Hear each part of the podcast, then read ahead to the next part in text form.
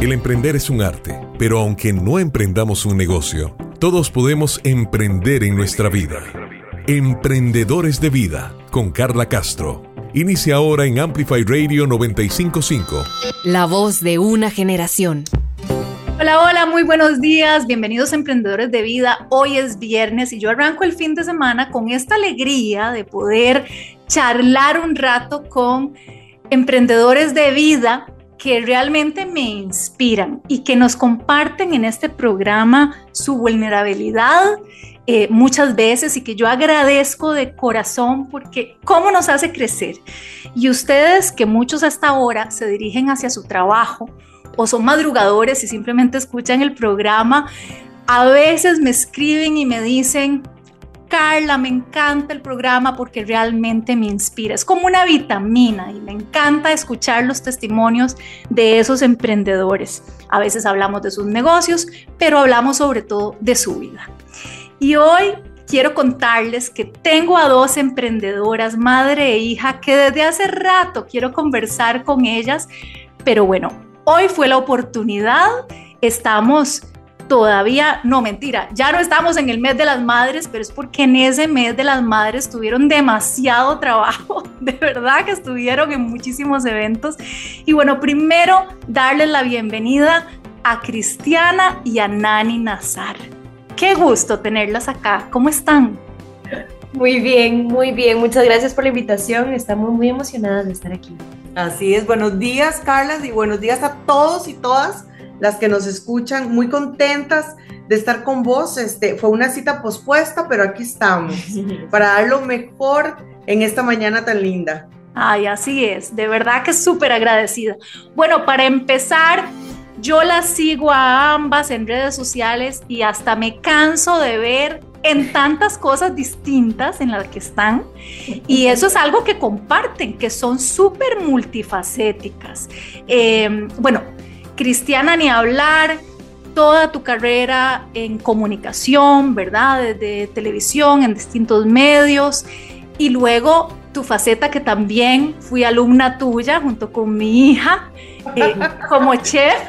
Llevamos un curso de pastelería en lo que era Sabores, que hoy es Amura, y yo decía para mis adentros, es que qué mujer, o sea, todo lo que Cristiana hace, lo hace con un nivel de excelencia, que cómo es posible que se haya reinventado en toda esta parte de la cocina. Y bueno, ustedes no se imaginan las bellezas en pastelería que ella hacía ver muy fácil, y bueno, llegábamos nosotras, mija es muy talentosa, pero yo hacía mi mejor esfuerzo por decorar esos cupcakes, algo salió, ¿verdad? Pero bueno, entonces primero cuéntenme en qué están. Cristiana, estás en muchas cosas. Ok, primero déjame decirte que eras buena alumna. Gozábamos como locas, o sea, la pasábamos increíble. Y vos lo decís muy bien, vos sabés que yo pienso que el mejor consejo, y para empezar esta linda conversación, es que todos tenemos tantos talentos adentro y que tal vez no sabemos, y creo que Nani un poco, gracias a la vida, se ha logrado impregnar de que no hay que tenerle miedo a nada y podemos mutar hacia muchas facetas de muchas cosas que nos hacen felices. Entonces, creo que ese es el primer consejo que quiero dar y comentarles. Bueno, yo he hecho 30 años de tele y todo el mundo me conoce, y he pasado por una época difícil ahora, entonces no tengo ganas, no tengo la fuerza, no tengo la alegría de vivir que tenía antes. Entonces, por dicha, tengo donde mutar, y entonces me meto en cocina. Ahora me voy del país como mes y pico a estudiar a España, entonces ve que va a ser... ¡Wow! ¡Qué bien! A seguir estudiando. A seguir estudiando, porque la cocina no para nunca, ¿verdad? Así como el periodista se lee un libro y listo, vas a un seminario, pero en la cocina tenés que estar como muy al tanto de todo lo nuevo. Entonces, ya para dejar que Nani hable, puedo mutar a muchas cosas, ¿me entendés? Y ojalá que si usted va manejando, va en el bus, está pensando en su casa qué hacer, piense qué hace, qué le gusta y póngale. Ay, qué buen consejo.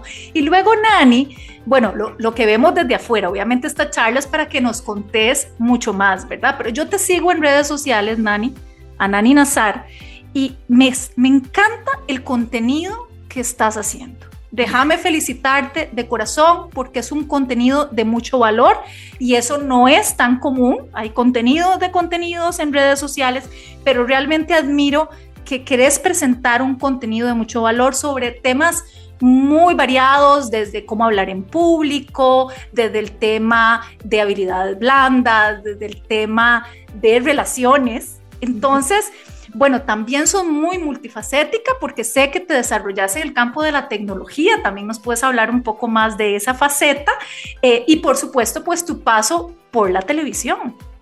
Sí, exacto. Sí, creo que eso es de las cosas más importantes que he aprendido en estos años, que no hay que quedarse tampoco encasillado en un solo lugar y que también hay etapas para todo en la vida. Entonces, por ejemplo, el paso por la televisión me dejó a mí millones de enseñanzas, mucha seguridad, es lo que siempre digo, mucha confianza en mí, en mis habilidades de comunicación, en lo que pienso, en cómo lo expreso, pero también fue una etapa que me dio sus lecciones y concluyó. Y también uno tiene que dejar ir las cosas. Eso es muy importante, dejarlas ir y que una sola cosa no nos defina. Una carrera, un trabajo, no, una sola cosa no nos define. Entonces después de eso di un giro y me metí como a marketing digital, en temas de tecnología, aprender un montón también en esa área, compartir con gente de todo el mundo, que es fascinante. Y ahora con esta nueva etapa yo creo que lo que estoy investigando también es cómo hacer que todo lo que aprendí trabajando en televisión por esos 4 años, 5 años que estuve en tele tenga una huella, deje una huella en las personas con todo lo que yo aprendí de estas habilidades tan importantes, no solo frente a una cámara, sino en una entrevista de trabajo, cuando estamos comunicando límites a una pareja, a un jefe, cuando estamos comunicándonos con las personas que amamos de una manera asertiva. Todo eso se aprende en una televisión y en relacionarse con la gente. Entonces también eso de llevar habilidades de un área a otra y mutarlas y ver cómo se van transformando dependiendo de la etapa de la vida, yo creo que es maravilloso. Quiero decir algo, Carla, porque creo que esto le puede servir a muchas mamás y también a muchas personas que tal vez son jóvenes. A Nani le costó mucho entender qué le gustaba en la vida. Sí. Entonces estudió muchas carreras, uh-huh, y siempre la crisis de que ¿qué hago? No termino. Sí. Y yo le decía desde la sabiduría de la vejez, le decía, ay, oiga, la vejez, imagínate. Le decía como una sabia, todo te va a servir, luego todo se arma como un rompecabezas. Sí. Nani estudió ciencias políticas, uh-huh, y francés, y todo suma. O sea, el asunto en esta vida es llenarte de conocimiento, esa es la clave de salir avante en la vida. Sí, exacto, y adaptarse a los nuevos tiempos y adaptarse a cada etapa de la vida. O sea, yo ahorita con 30 no soy la misma persona que era a los 20, ni a los 15, no lo seré cuando tenga 40, mis gustos van a cambiar, mis preferencias, con las personas con las que me voy a relacionar va a cambiar y eso es natural. Lo normal es transformarse, no quedarse estáticos. Qué bien eso de transformarse, porque justo les iba a preguntar para ahondar un poco más en esa reinvención. Ustedes lo han hecho ver muy fácil, ¿verdad? Uh-huh. En el caso de Cristiana, 30 años, ¿verdad? En el área de la comunicación y de repente haces ese giro 180 grados, ¿verdad? A la cocina, ¿verdad? A la gastronomía y como dije antes, bueno, ser excelente en ese ámbito.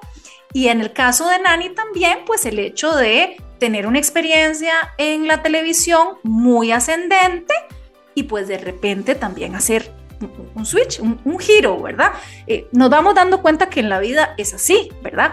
Pero eso que les estoy compartiendo es algo muy de los emprendedores, o sea que cuando uno habla de reinvención, o sea, es de verdad, es como mandarse a un terreno que tal vez uno no, en ese momento no domina, pero uno cree en uno mismo. Entonces, ampliemos más sobre ese punto de inflexión cuando ustedes toman la decisión de hacer ese giro tan grande hacia otra cosa totalmente distinta.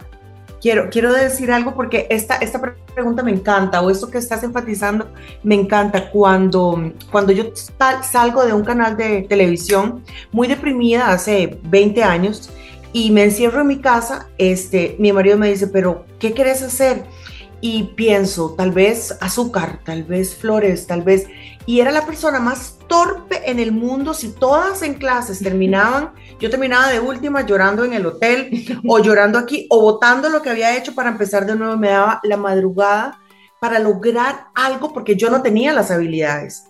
Entonces, obvio que es difícil cambiar, obvio que te llenas de miedo, tenés terror de fallar, de no aprender. Y yo a todas las alumnas que he tenido muchísimas les digo, todos, si yo pude, que era súper torpe, exacto, todas ustedes pueden. Y algo maravilloso que me dio la cocina, que es un regalo del cielo maravilloso, es poder empoderar a tantas personas que les di clases en los lugares donde vos dijiste ahora, y poder transformarle la vida. O sea, las señoras con harina, huevos y mantequilla podían irse a vender a una feria del agricultor sus queques. Uh-huh. Y ese lograr dar la mano solidaria es maravilloso, y por eso quiero rescatar, y nunca te lo he dicho, lo que estás haciendo vos en Redes Amor es también eso, dar la mano solidaria, porque son conocimientos que los tenés vos y no toda la gente regala conocimientos, uh-huh, con bondad. Y estás empoderando y ayudando. Por eso ha sido tan linda la acogida. Uh-huh, uh-huh. Por eso en La Nación el otro día le hice un reportaje lo más lindo. ¿Y por qué? Porque estás regalando cosas que tienen un gran valor. Uh-huh, sí, uh-huh, sí. Y en realidad todo parte por creérsela. Yo creo que en este tema de la reinvención, en el emprendedurismo y en la vida, yo creo que es un tema de... Si uno no se la cree, entonces...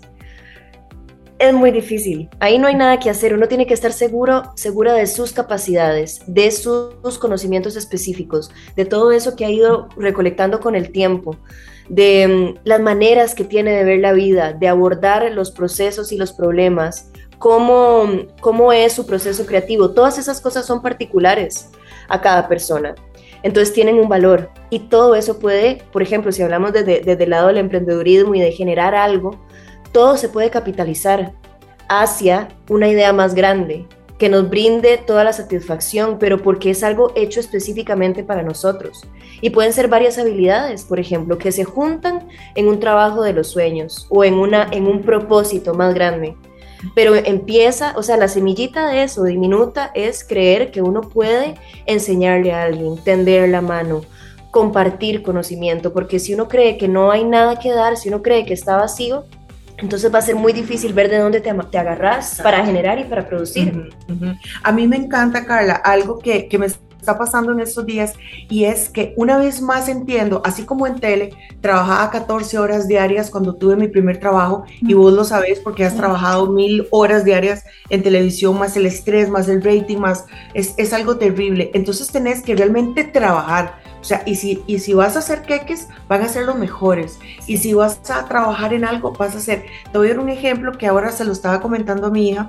Yo tengo un restaurante hace como 4 meses. Uh-huh. Y era un negocio que estaba totalmente caído. Y yo dije, yo lo voy a levantar.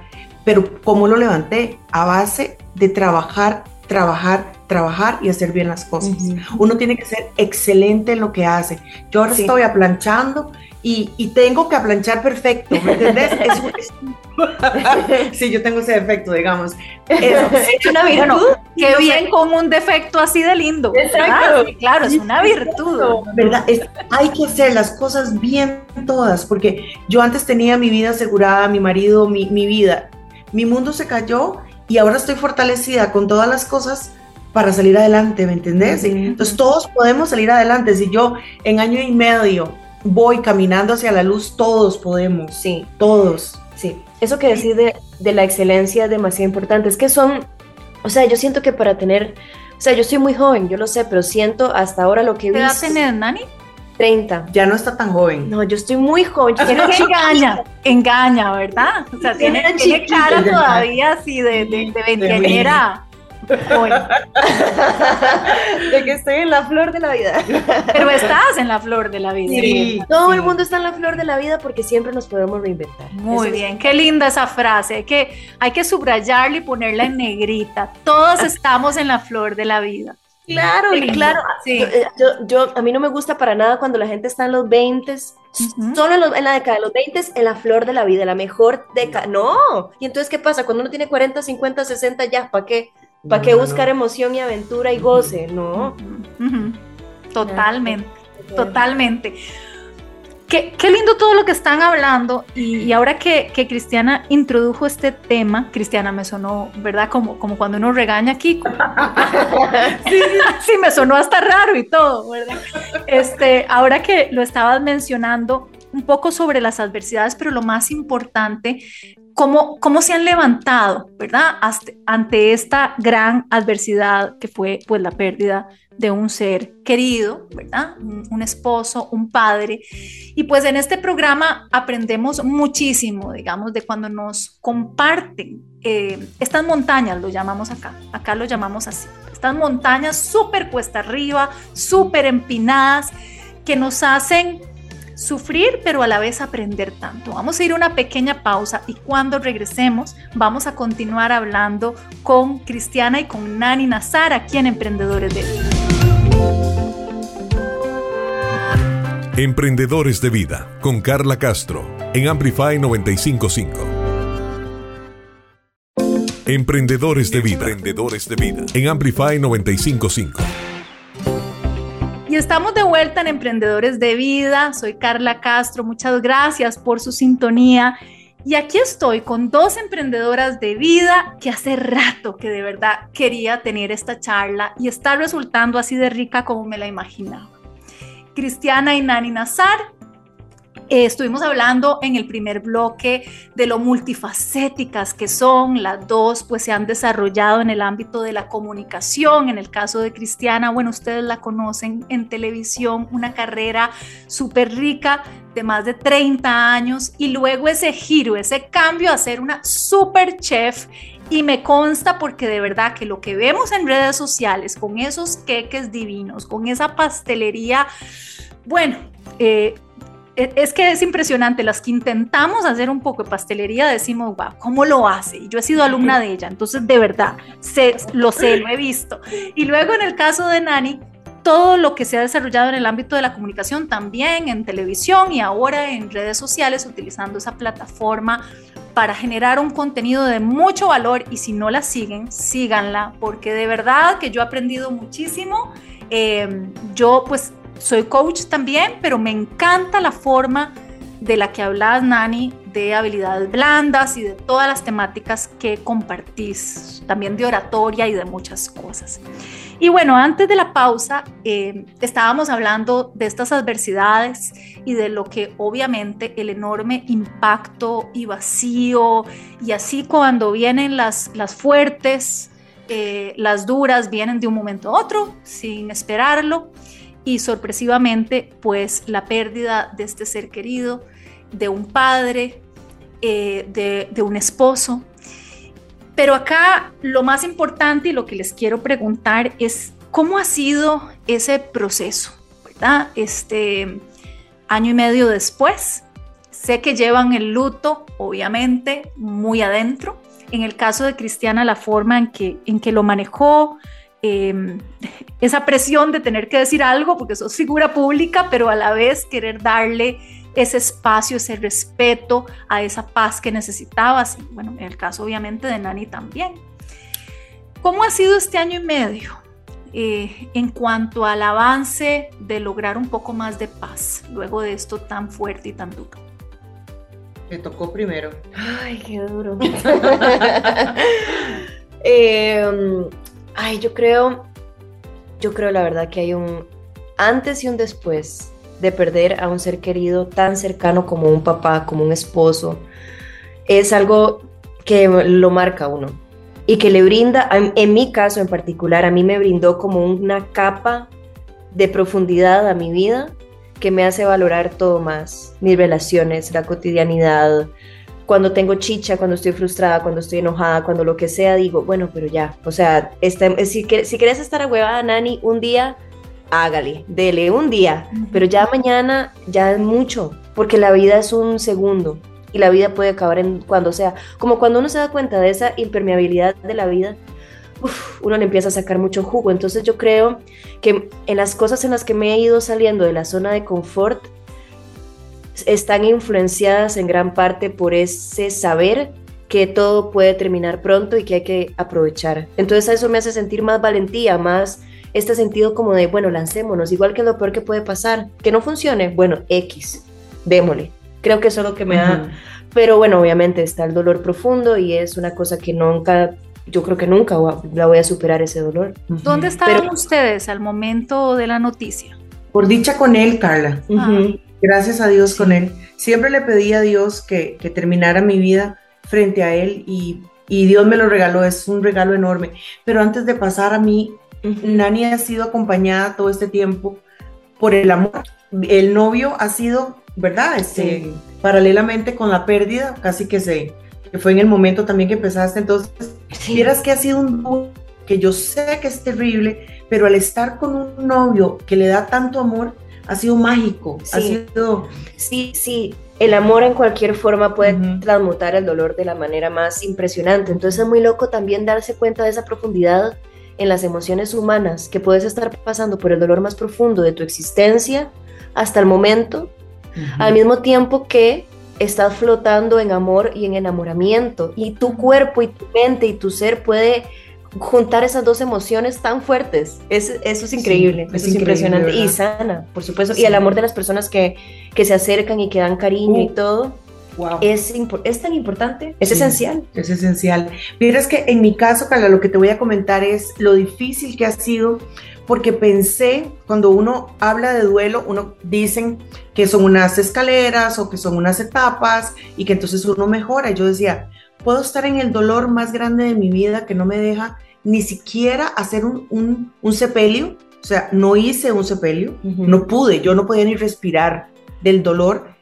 y creer que eso va mejorando con los días, y no, es un lago enorme de dolor que se revuelve todos los días y llega al minuto 1. Es devastador, es un dolor tan inmenso que me sobrecoge, que no me deja ni vivir. Entonces, todo este año y medio no he tenido ganas de vivir. Lo que he hecho es sobrevivir, hacer cosas que le gustarían a él de mí, y lentamente salir de mi dolor y de mi cuarto y de mis cosas cercanas. Pero como todo absolutamente me lo recuerda a él, vivimos 36 años juntos, y todos los días es un marcha atrás, un marcha adelante. Entonces yo pienso que el trabajo en cualquier dimensión es la gran plataforma para empezar a salir del dolor. Exacto. Exacto. Qué gran ejemplo, porque es inspirador.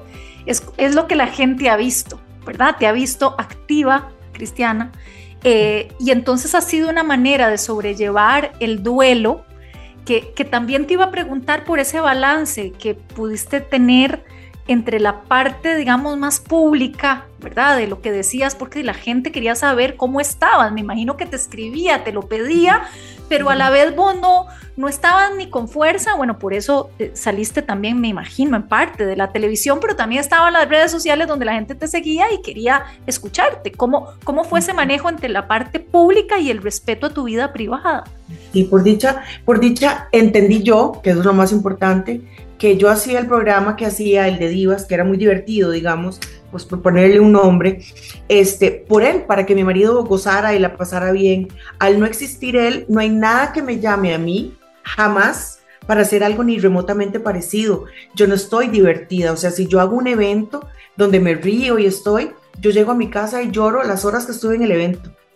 Es mi cuerpo que todavía no está listo para estar feliz. Estoy fingiendo para salir adelante, una realidad que no es verdad, ¿me entendés? Miras qué complicado es, cada día es menos, claro que cada día es menos, pero siempre. Entonces lo importante es que me pude dar el tiempo de decir que no puedo, o sea, no quiero y no puedo, voy a hacer otras cosas. Y ves que ahí también es mutar, ahí también es buscar otras cosas o otros talentos para sobrellevar esto, salir adelante, ganar dinero, ¿me entendés? Yo creo que es la magia de encontrar salidas. Sí, yo creo que también ese tema de la productividad y de que el trabajo ayuda a que uno esté más en paz y que uno encuentre como nuevas razones para ponerle al día a día y para amanecer y todo. Yo creo que eso es demasiado claro en mi mamá. O sea, porque si uno la sigue en redes, si uno ve su cotidianidad,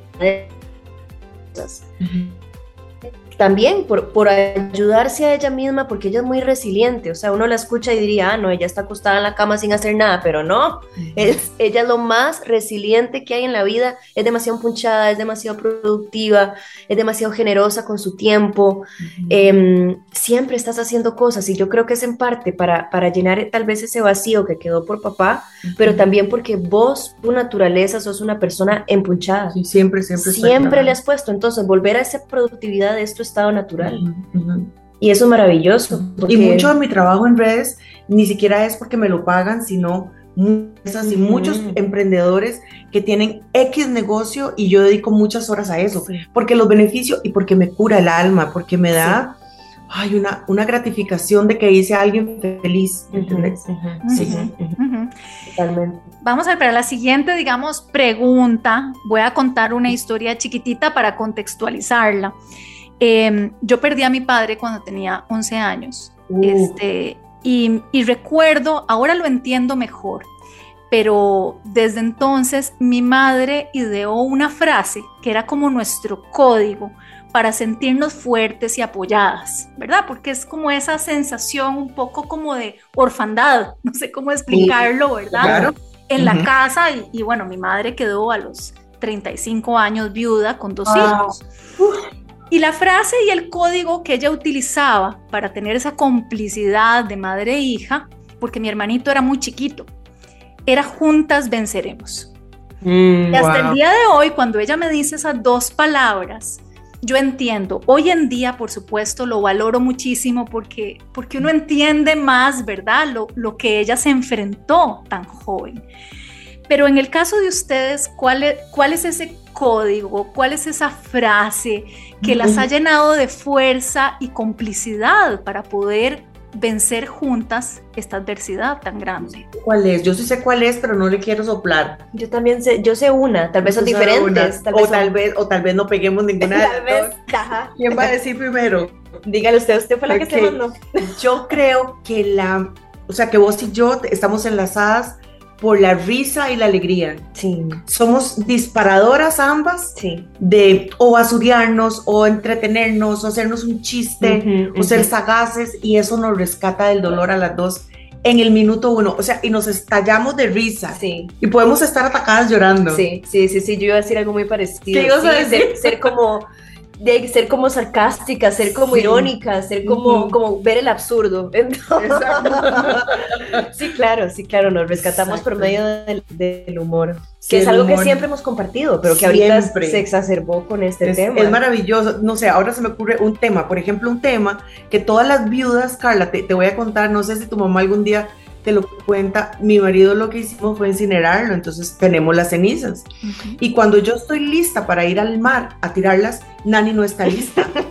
Entonces yo me suelto a llorar de que no le estamos haciendo caso al papá y que entonces se va a enojar con nosotras. Exacto. Y entonces ella tiene la genialidad de decirme, un momento, mi papá dijo que las lleváramos al mar, pero no dijo cuándo. Yo, yes, genial.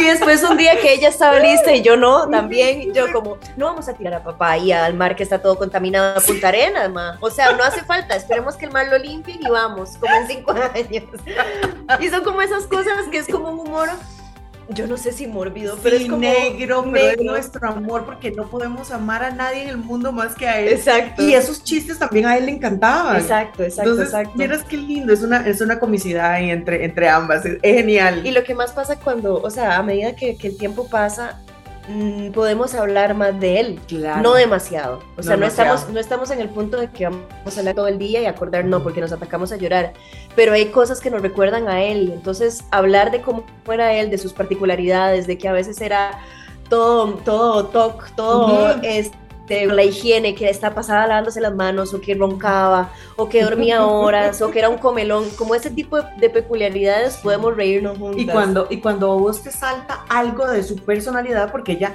tiene la mitad mía y la mitad de él, entonces de una le tiro, ya estás igual a tu papá, entonces es traerlo a nuestras vidas como siempre estuvo. Eso es cierto, eso es muy gracioso. Sí, ya estás, deja de pensar que voy a chocar, deja de decirme que maneje despacio, deja de decirme que lave el carro, y yo, man, pero es que papá tenía razón. Qué complicidad más linda. ¿Y cuál es ese otro 50% que sienten que Nani tiene de la mamá, de Cristiana? ¿De la mamá? ¿Qué tienes de mí? Nos preguntaron esto hace poco. Y creo que lo que dije fue que somos muy comunicativas, que usamos mucho el humor para enfrentar la vida en todo sentido, que somos coquetas, Sos rápida, sos divertida. Sí, sí, que somos como rapidillas para las salidas, uh-huh. Sí, y muy sociales. Sí. Cuando tenemos ganas, porque también somos introvertidas, cuando no sí. queremos socializar, pero sí, cuando estamos en un entorno social podemos ser muy, uh-huh. muy sociales. Muy sociales. ¿Vos qué pensás? Y sí, eso es lo que siento. Y siento que de él tenés esa parte racional perfecta de pagar los recibos, porque si ella no pagara los recibos yo me tiro por un puente. Si no podríamos, estaríamos desahuciados. Si alguien no sabe pagar recibos y meterse a las redes y todo, soy yo. Entonces, si ella no existiera, me mato. O sea, no puedo. Ella es la que pone el orden financiero también. Financiero y toda. Es como la mente del papá de conocer, entender, de estudiar. Tiene esa fortaleza. ¡Ay, la fortaleza de su papá! Su papá era un palo de hombre y esa fortaleza la tenés vos. ¡Wow! ¡Qué cumplido! Uh-huh, claro. Uh-huh. Sí, era un roble inmenso y vos sos así. Oh, sí. Yo creí que era fuerte y con esto me di cuenta que no. No, pensé que era mucho más fuerte, que podía agarrar esto y jinetearlo, y no se puede. No, es que también yo siento, y siempre lo he pensado desde que pasó lo de papá, no es lo mismo vivir la viudez de tu papá.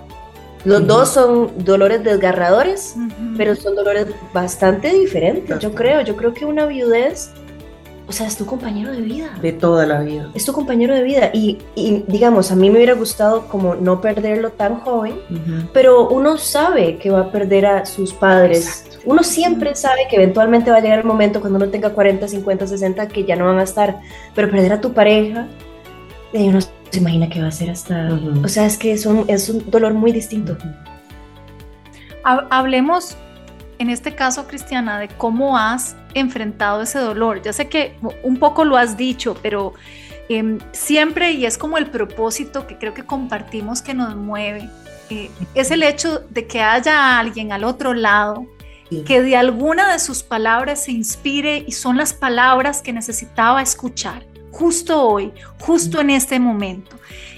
Entonces, con todo eso dicho, de cómo enfrentar ese dolor, bueno, que en tu caso ya dijiste una clave, ¿verdad? Que es trabajar, que es mantenerte ocupada, pero ¿qué más agregarías para poder sobrellevar esto que es antinatural? O sea, es tu compañero de vida, ¿verdad? Y es el hecho de continuar y continuar, bueno, con una sonrisa, porque esa es la Cristiana que conocemos, pero ¿cómo lo has sobrellevado?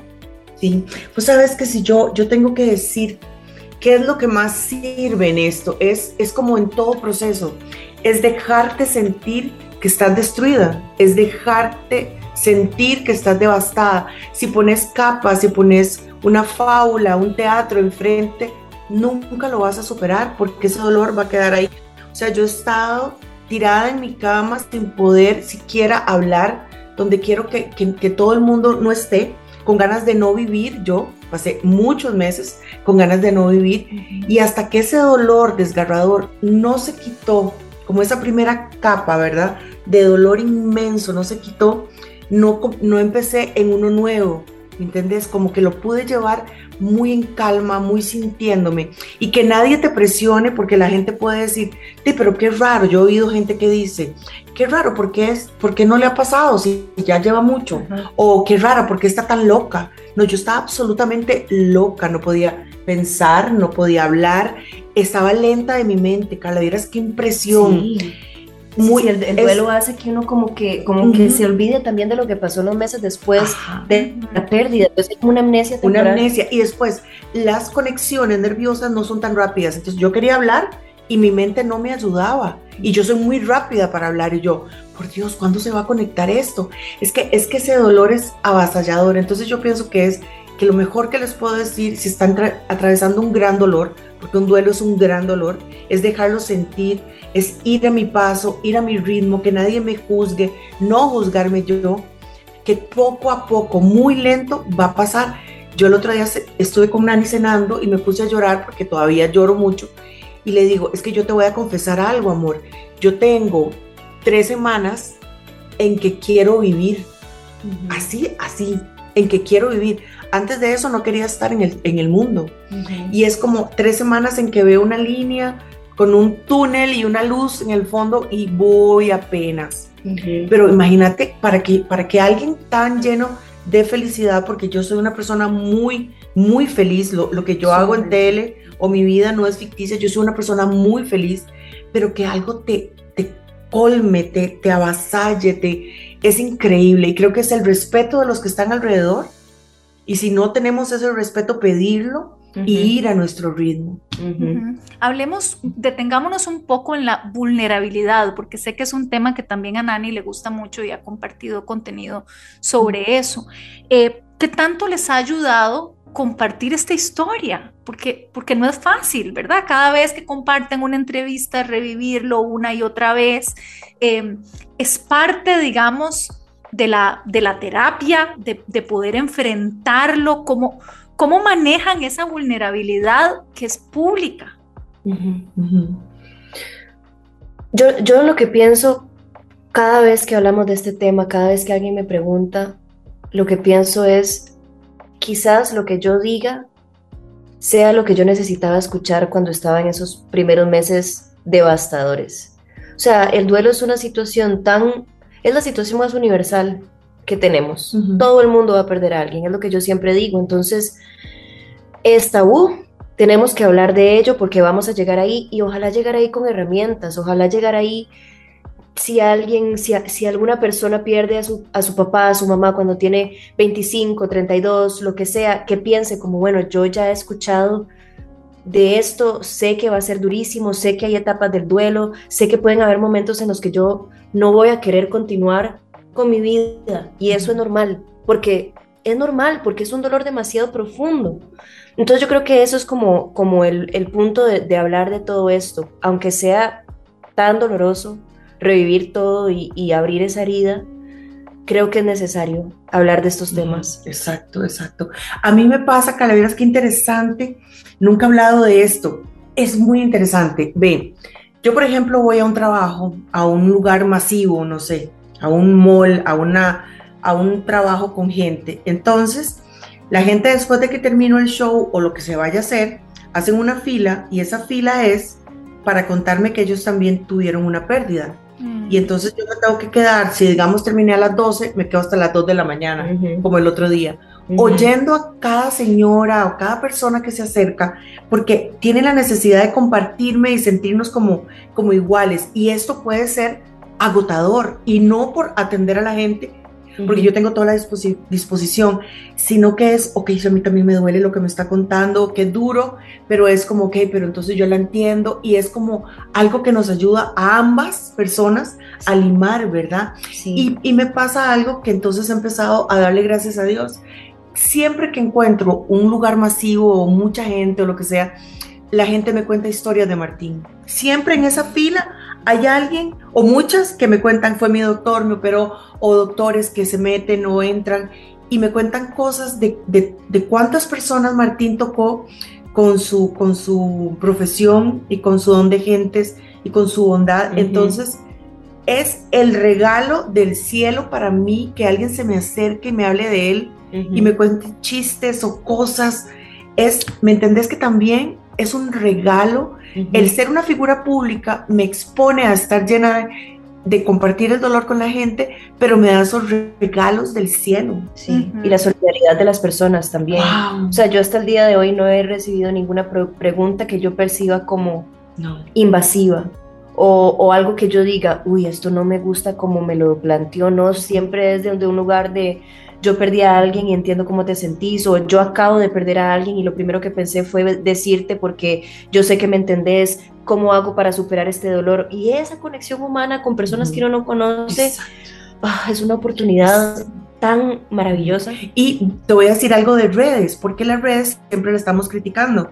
Mis redes siempre han sido muy lindas porque la gente mucho, y si hay algún comentario, digamos, se escribe en el canal abajo que no les gusta, y tienen todo el derecho de que no les guste, y ok, todo perfecto, pero en esto yo tengo un mar, uh-huh, o sea, si yo te enseñara mis redes de la gente impresionante enviándome amor, sí, y entonces yo lloro porque digo, ¿qué hice para recibir tanto? Uh-huh. O sea, es un amor absoluto, es una compañía, es gente que me escribe inmenso, que se saca su tiempo, que ha llorado conmigo, y es la misma que me topo en la calle y me dice, yo le escribí, yo soy esta. O sea, qué maravilla que esto exista también. Sí.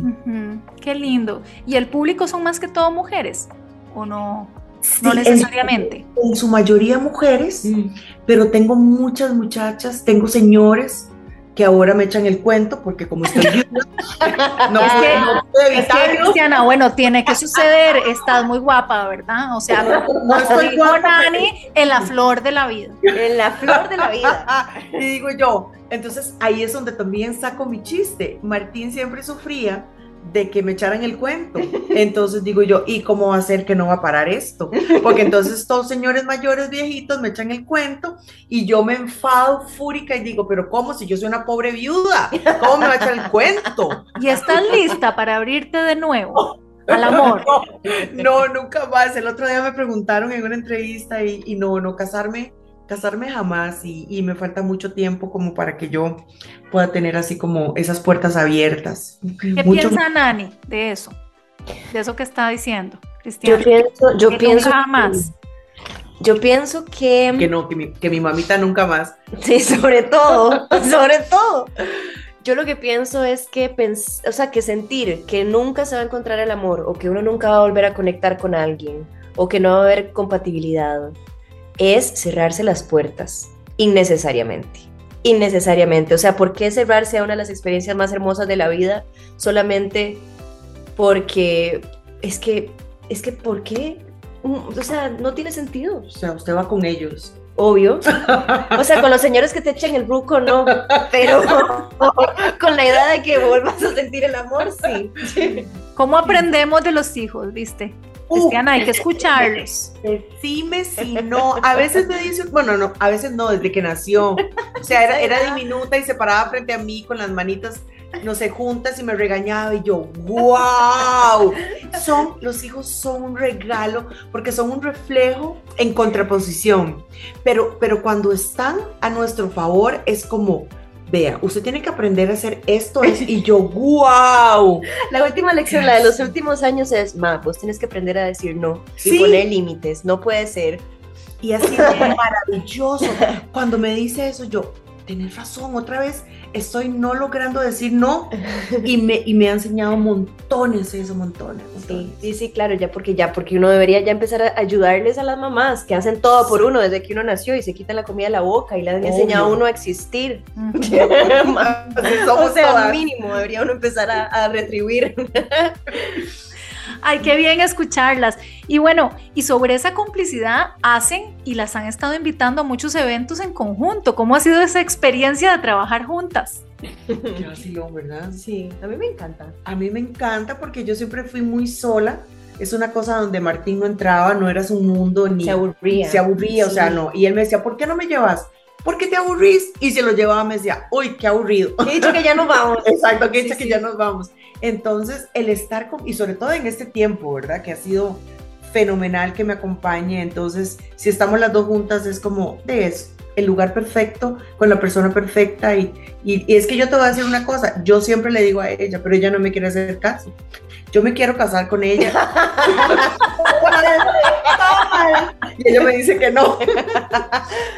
O sea, yo me imagino que si uno es mamá y tiene una buena relación con su hija o su hijo, sí. Yo entiendo a las mamás que son súper apegadas con sus hijos y dicen, no, es que él es perfecto, solo la mejor mujer para él es mi bebé. Obvio, porque uno lo cría justamente como cree que es mejor. Sí. Entonces, cuando se hacen grandes, uno dice, ay, estoy tan orgullosa. Sí, exacto. O así debería ser. No, y es tu persona favorita, o sea, imagínate lo que es tener un hijo, darle todo y luego que se convierta en la persona que te da más alegría, más amor, más empatía. O sea, es que tener un hijo, yo pienso que después de tanto trabajo, porque me ha costado demasiado trabajo que seas así, no porque fuera difícil. Nani ha sido súper linda. En la adolescencia siempre, no solo hacía berrinches, pero chiquititos. No. A mí me encantaban. Los era berrinches. Era terrible, era demasiado hormonal. No, linda. Y entonces el regalo es ese, ¿me entendés? Que luego este producto sea tal cual se esculpió, ¿verdad? Sí. Hay muchas relaciones de las madres con sus hijos y, o sea, de padres con sus hijos que no son así, Pero cuando son así, son invaluables, invaluables. Uh-huh. Pues qué bien, bueno, se me pasó el tiempo, pero voladísimo. Ha sido una charla exquisita, de verdad que muchas gracias. Y muchas gracias porque de verdad que el propósito de cada una de compartir su vulnerabilidad es algo que yo, en nombre de todas las seguidoras, seguidores en general, que son los que hacen fila, los que escriben, ¿verdad? Para decir muchas gracias, porque de verdad que esto por lo que ustedes están pasando me identifico mil. De verdad que muchas gracias, porque no es fácil abrirse de esa manera, y si lo hacen es porque tienen ese propósito, es como el propósito de su emprendimiento de vida. Así para que ha sido genial, Carla, gracias a todos los que nos escuchan, mil besos, mil cariños, a seguir fuertes en la vida, ¿no? Pero así que nada los doblegue, uh-huh, y hacer las cosas demasiado bien. Exacto, exacto. La excelencia es tu mensaje. Sí, ¿verdad que sí? Te encanta. Ahora me voy a poner a plancharme. Perfecto, perfecto, porque tiene que salir impecable. Qué impecable, sí. Tu mensaje de cierre, Nani. Sí, yo primero agradecerte por este espacio, por la invitación, la pasamos genial. Y decirle a la gente que lo más importante es eso, lo que les dije hace un rato, que se la crean. Que crean en todo lo que hacen, en que son capaces, en que son unos cargas, en que son personas valiosas, en que tomen el espacio que merecen en la vida, porque esa es la única manera de encontrar la felicidad, yo creo, uh-huh, y de alcanzar el propósito y de llegar a nuestro potencial y sí, la seguridad en uno mismo. Carla, mil gracias por tu tiempo, por tu empatía, sos un amor. Al contrario, por el tiempo de ustedes, gracias. De siempre y para siempre, y solo un mensaje final, para todos aquellos que tienen una pérdida, hay que hacer todos los días algo de lo cual ellos estuviesen contentos, que hiciéramos cada día, cosas hermosas todos los días para ellos. Esos que ya partieron. Qué lindo mensaje, y en parte, bueno, no sé si será una de ellas, pero es parte de lo que contagias, y recuerdo, es esa risa que extrañaba escuchar en vivo, porque esta risa de Cristiana, cuando coincidimos en los pasillos de Repretel, era inconfundible, o sea, había llegado Cristiana, se iba Cristiana, y cuando las escuchaba las dos, y en parte también Nani, ¿verdad? Como que Nani, en parte como el mismo tono de la carcajada, es impresionante. Eso nos han dicho siempre. Carla, es que vieras el show, vamos, no sé, estamos en un lugar cerrado y nos reímos, entonces yo me le digo a ella, Nani, pero no me imite, ajá, y ella me dice, no me imite a mí, nos reímos igual. Igualito, es demasiado divertido. ¡Qué maravilla! Y bueno, y la invitación de verdad, bueno, Cristiana Nazar es muy seguida, pero de verdad quiero que te sigan más, Nani. ¿Cuáles son tus redes sociales? Compartilas. Muchas gracias, de verdad. En Instagram estoy como Nani-Nazar y también en TikTok, estoy metiéndome a esas redes del futuro, que TikTok es el futuro. Sí, muy bien. Entonces es lo mismo, sí, las dos. Sí, uh-huh, sí, yo lo sé por mis hijas, y es la red que siguen, y con ese contenido de valor que estás haciendo, entonces para mí es una esperanza de que sí se puede generar buen contenido, ¿verdad? De verdad, sos mi esperanza en parte de tu generación. Y se puede. Bueno, y si se conectaron tarde y quieren escuchar esta charla completa, recordarles que está el podcast de Emprendedores de Vida, al que pueden accesar ya sea por la página de Amplify, amplifyradio.com, ahí buscan programas Emprendedores de Vida y están los más de 75 episodios que ya hemos acumulado aquí, conociendo, inspirándonos por estos emprendedores de vida, y también lo ubican en Spotify, en Google Podcast y en Apple Podcast. Gracias, Cris y Nani Nazar, de verdad que espero verlas muy pronto, ¿verdad? Y poderles dar un abrazo. Sí. Y bueno, y a ustedes que siempre nos sintonizan todos los viernes, agradecerles de verdad de corazón, y como siempre les digo, más que un buenos días, lo que les deseo es una muy, pero muy buena vida. Llegamos al final de Emprendedores de Vida, un espacio con contenido para nutrir tu cuerpo, alma y mente. Carla Castro vuelve el próximo viernes a las 7 de la mañana. Emprendedores de Vida, por Amplify Radio 95.5. La voz de una generación.